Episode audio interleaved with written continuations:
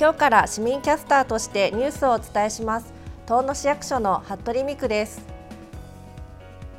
私は健康福祉の里にある健康長寿課で介護認定の申請受付や介護保険に関する問い合わせの対応といった業務に従事しています。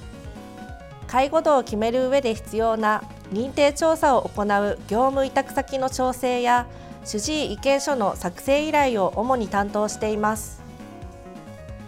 介護認定申請や介護保険サービスに関することでわからないことがあれば健康長寿課までお問い合わせください。これから3ヶ月間精一杯頑張りますのでどうぞよろしくお願いいたします。それではニュースをお伝えします。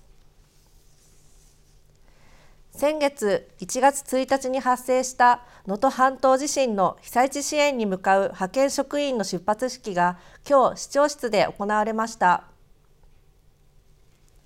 岩手県では総務省からの要請を受け住宅被害を調査する県と県内市町村の職員を先月20日から1週間ごとに交代で派遣しています。今回、遠野市からも職員を派遣することが決まり、今日その出発式が行われました。今回派遣されるのは市税務課の宮森誠優さんです。宮森さんは今週9日から16日まで石川県能登町で地震被害のあった住宅の被害の程度を認定するための重火被害認定調査に従事します。出発式で多田市長は東日本大震災では各地から支援をしていただきました。その感謝を込めながら誠心誠意頑張ってきてくださいと職員を激励していました。込めてですね、業務に当たってもらいたいと思います。同時にまだの余震とかもあるし、災害。私が、えー、行く業務は、えー、被害あ被災地のえーと、住宅の、えーと、被災認定調査というところで、えー、行ってきますけれども、えー、一日も早くですね、えー、被災者のもとに、えー、罹災証明を、えー、届けるというふうな役割の、えー、一端を担う仕事になっておりますので、えー、被災者に寄り添うような形で、えー、心込めてやっていきたいと思います。なお遠野市では能登半島地震で地震被害を受けた建物の解体申請を受け付ける業務として来月にも職員を1人派遣する予定です。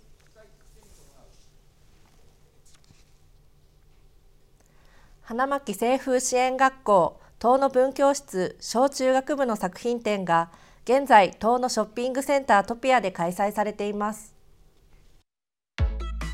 この作品展は遠野文教室に通う児童生徒たちの1年間の活動の中で制作してきた作品を地域の人たちに見てもらい子どもたちへの理解を深めてもらおうと毎年この時期に開かれています。会場となったトピア1階セントラルコートには児童生徒たちが制作した絵や版画習字工作など個性あふれる作品およそ200点が展示されています。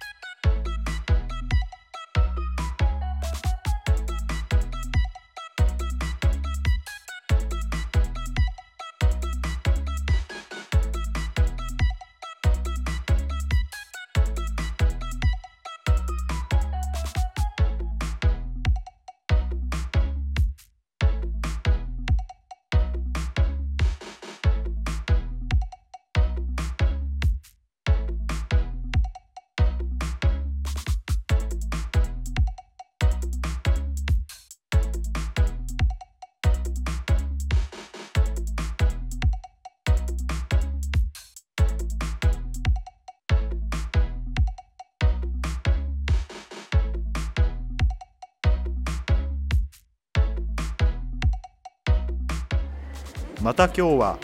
小学部の児童10人と中学部の生徒3人が会場を訪れ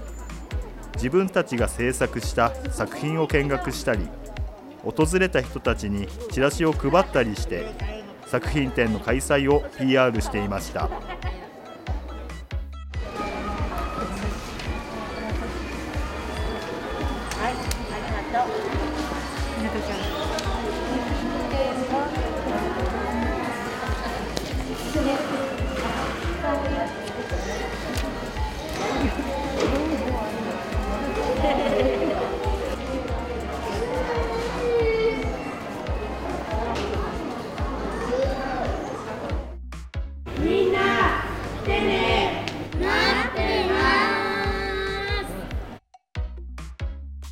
なお花巻清風支援学校遠野文教室小中学部作品展は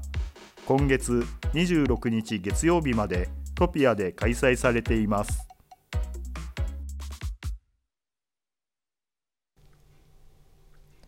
令和6年産水田農業にかかる地区座談会が昨日から各地区センターなど10会場で始まりました。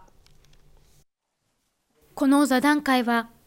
農業者に来年度の水田農業の取り組み方針などを説明しようと、JA 岩手花巻の冬季座談会と一緒に開催されました。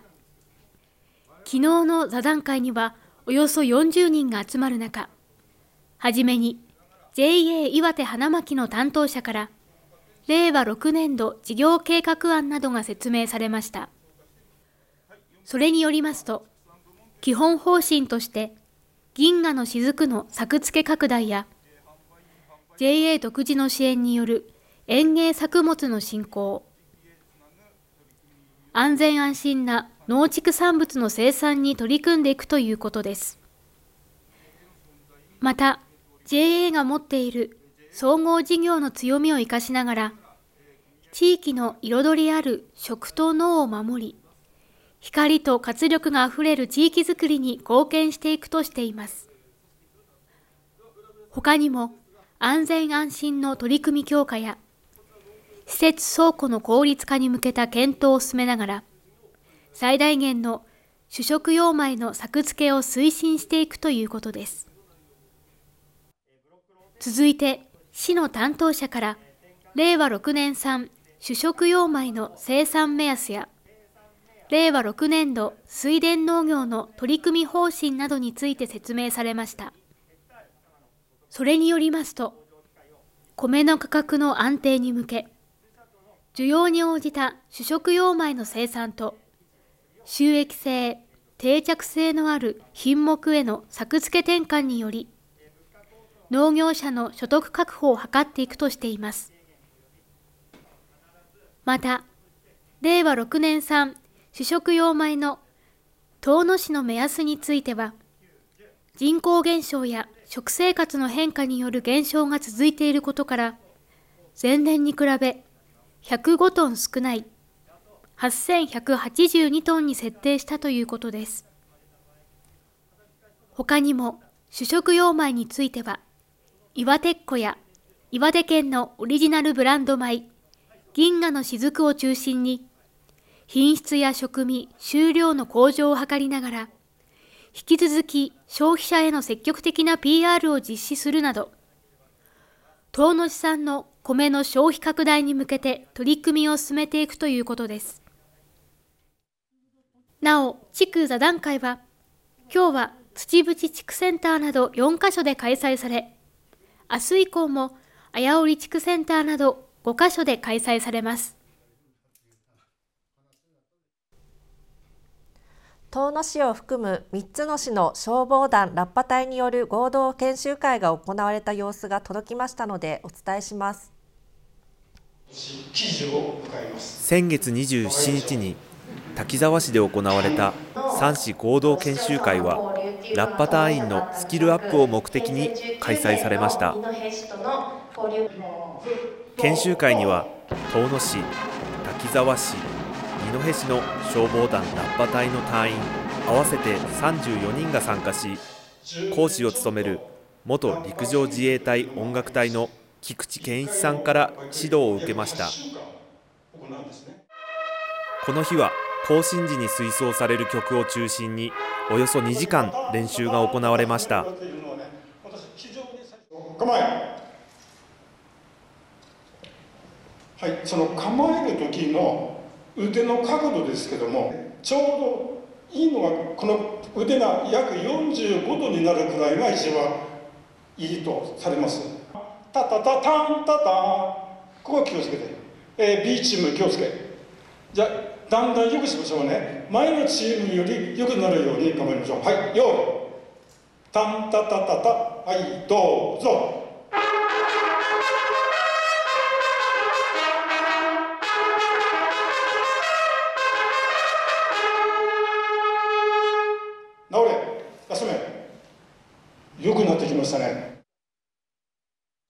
三市合同研修会は今後も行われる予定で、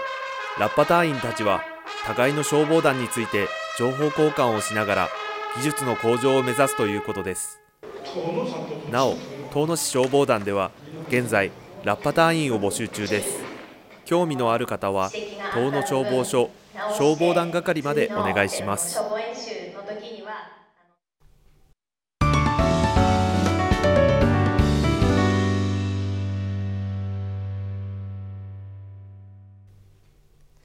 ズームアップです。毎週水曜日は農林畜産業にズームアップ。アグリガイドをお送りします。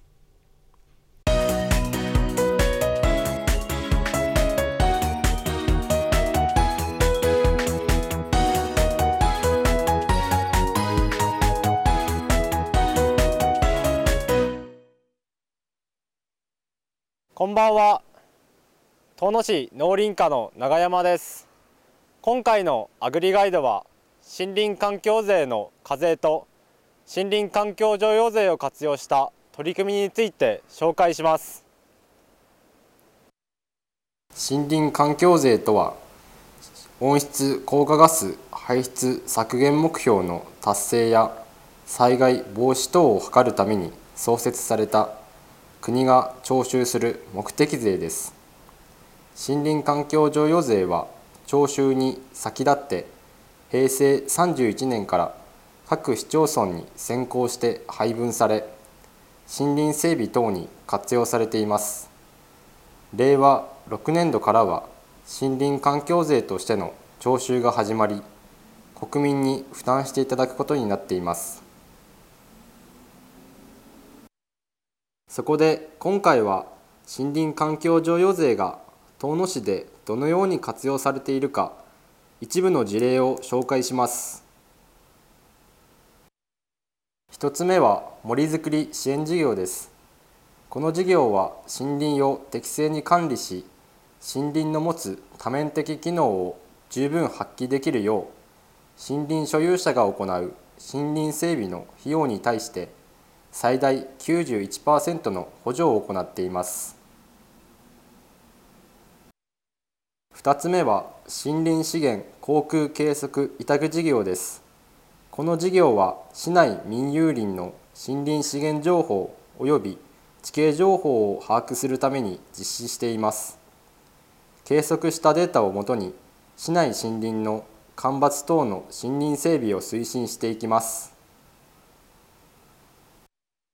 3つ目は森林愛護少年団育成協議会負担金及び緑化祭実行委員会負担金です。この事業は市内11区の各小学校単位で構成されている森林愛護少年団の活動費の助成や毎年6月に開催されている遠野市緑化祭里山フェスタの経費に充てられています。4つ目は木のぬくもりに触れる環境づくり事業です。この事業は木に触れ木に対する関心を高めてもらうため市内の小中学校の机椅子を木製に更新するための事業です。市では今回紹介したほかにも事業を実施していますので詳しくは遠野市ホームページをご覧ください。以上今回のアグリガイドは森林環境税の課税と森林環境譲与税を活用した取り組みについてお伝えしました。それでは次回アグリガイドもお楽しみに。